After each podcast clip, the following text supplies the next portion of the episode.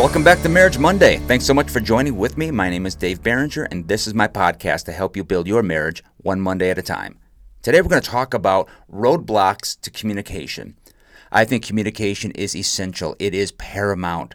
How your marriage goes is going to be how your communication goes because you can have everything in your marriage set up to be successful, but if you don't have communication set up, nothing else runs. Like oil in an engine, it makes everything go. You run out of oil, you ruin the engine. You run out of communication, you ruin the marriage. And so I want to give you three pitfalls, three roadblocks for you to avoid in your communication. So here we go. Number one, making assumptions. Making assumptions shuts down constructive communication. It halts your ability to further empathize with your spouse and understand each other. Why? Because we've made an assumption. You've made up your mind. And so it's difficult to level with one another in some sort of meaningful way regarding whatever topic is at hand. So when you make an assumption regarding your spouse, what you're actively doing is this you're refusing to empathize and see their point of view.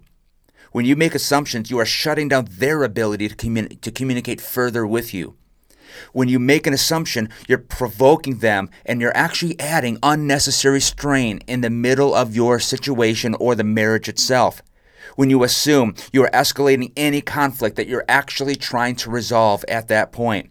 And when you make assumptions, you damage the trust that you've built together. I mean, ultimately, I want you to understand this that assumptions create an emotionally unsafe environment in your marriage. I want to repeat that because I think that is so important.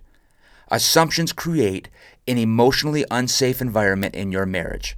And the key here is self awareness and becoming aware that you're prone to making assumptions that it can help, and that awareness can help you interrupt the pattern and guide yourself to be in a more open frame of mind with your spouse. Number two, acting on raw emotion acting on raw emotion. Now, I know nowadays in our culture that we love just to act on our raw emotion. We just have to be ourselves.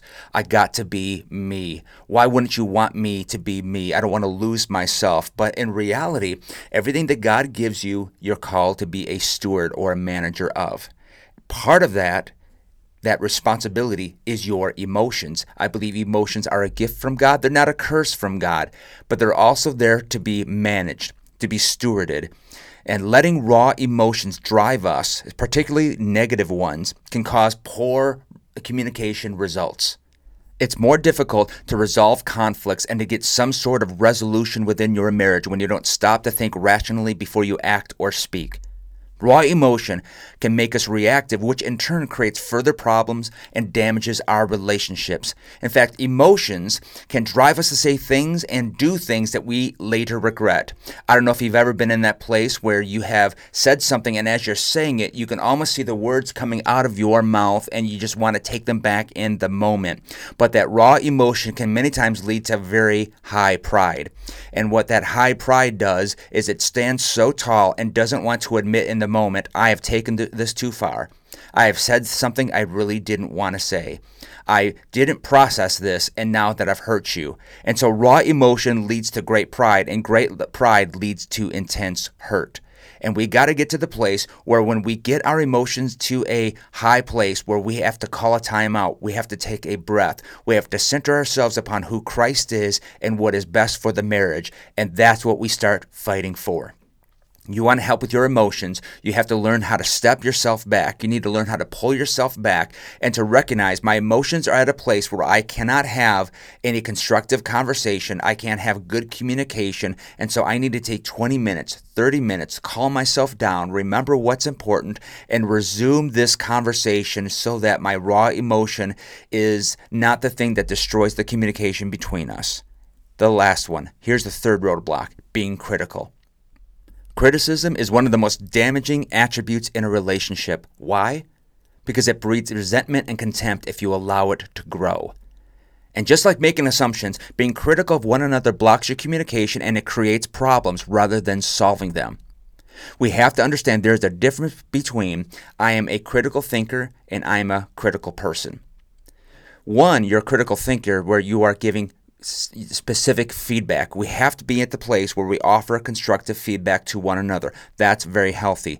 But there's a difference between I'm giving feedback about a situation, a feedback about a person, and then I'm being critical of a person.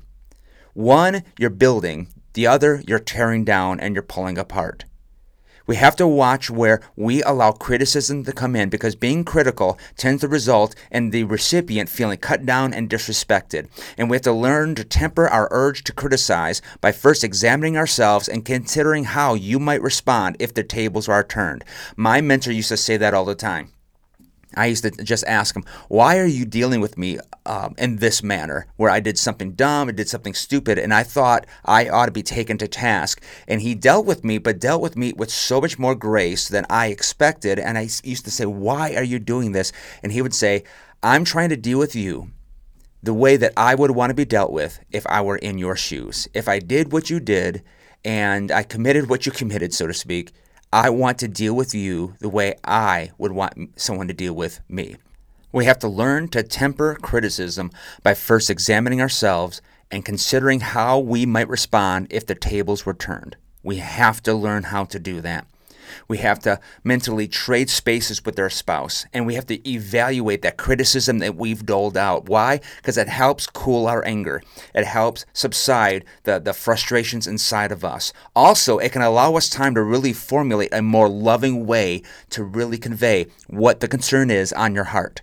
See, when we take our criticism and we set it aside and we take the time to see life through our spouse's eyes, we actually get to the place where we can understand them and we will understand a better way to communicate to them. Because if you're coming at them being critical, they may not hear or even receive anything that you have to give. But when you take a step back, when you see the world through their eyes, when you intentionally step out with a more constructive approach that's going to be there to build them up and to build up the marriage, then you've got a situation for which communication can now thrive. Why? Because your spouse will now hear you, and it's set up for something healthy to grow. That's all I've got for you for today. Three roadblocks that I want you to be aware of, and I, I want you to actually talk with your spouse about this week. Talk about making assumptions acting on raw emotion, and being critical. Talk about those three, three things. Talk about them over a cup of coffee and ask questions to each other. How am I showing these things? Do I even show these three things? And then go to prayer together and keep each other accountable and watch God do an amazing thing by creating health in your relationship. Love y'all. Have a great Marriage Monday. We'll see you next week.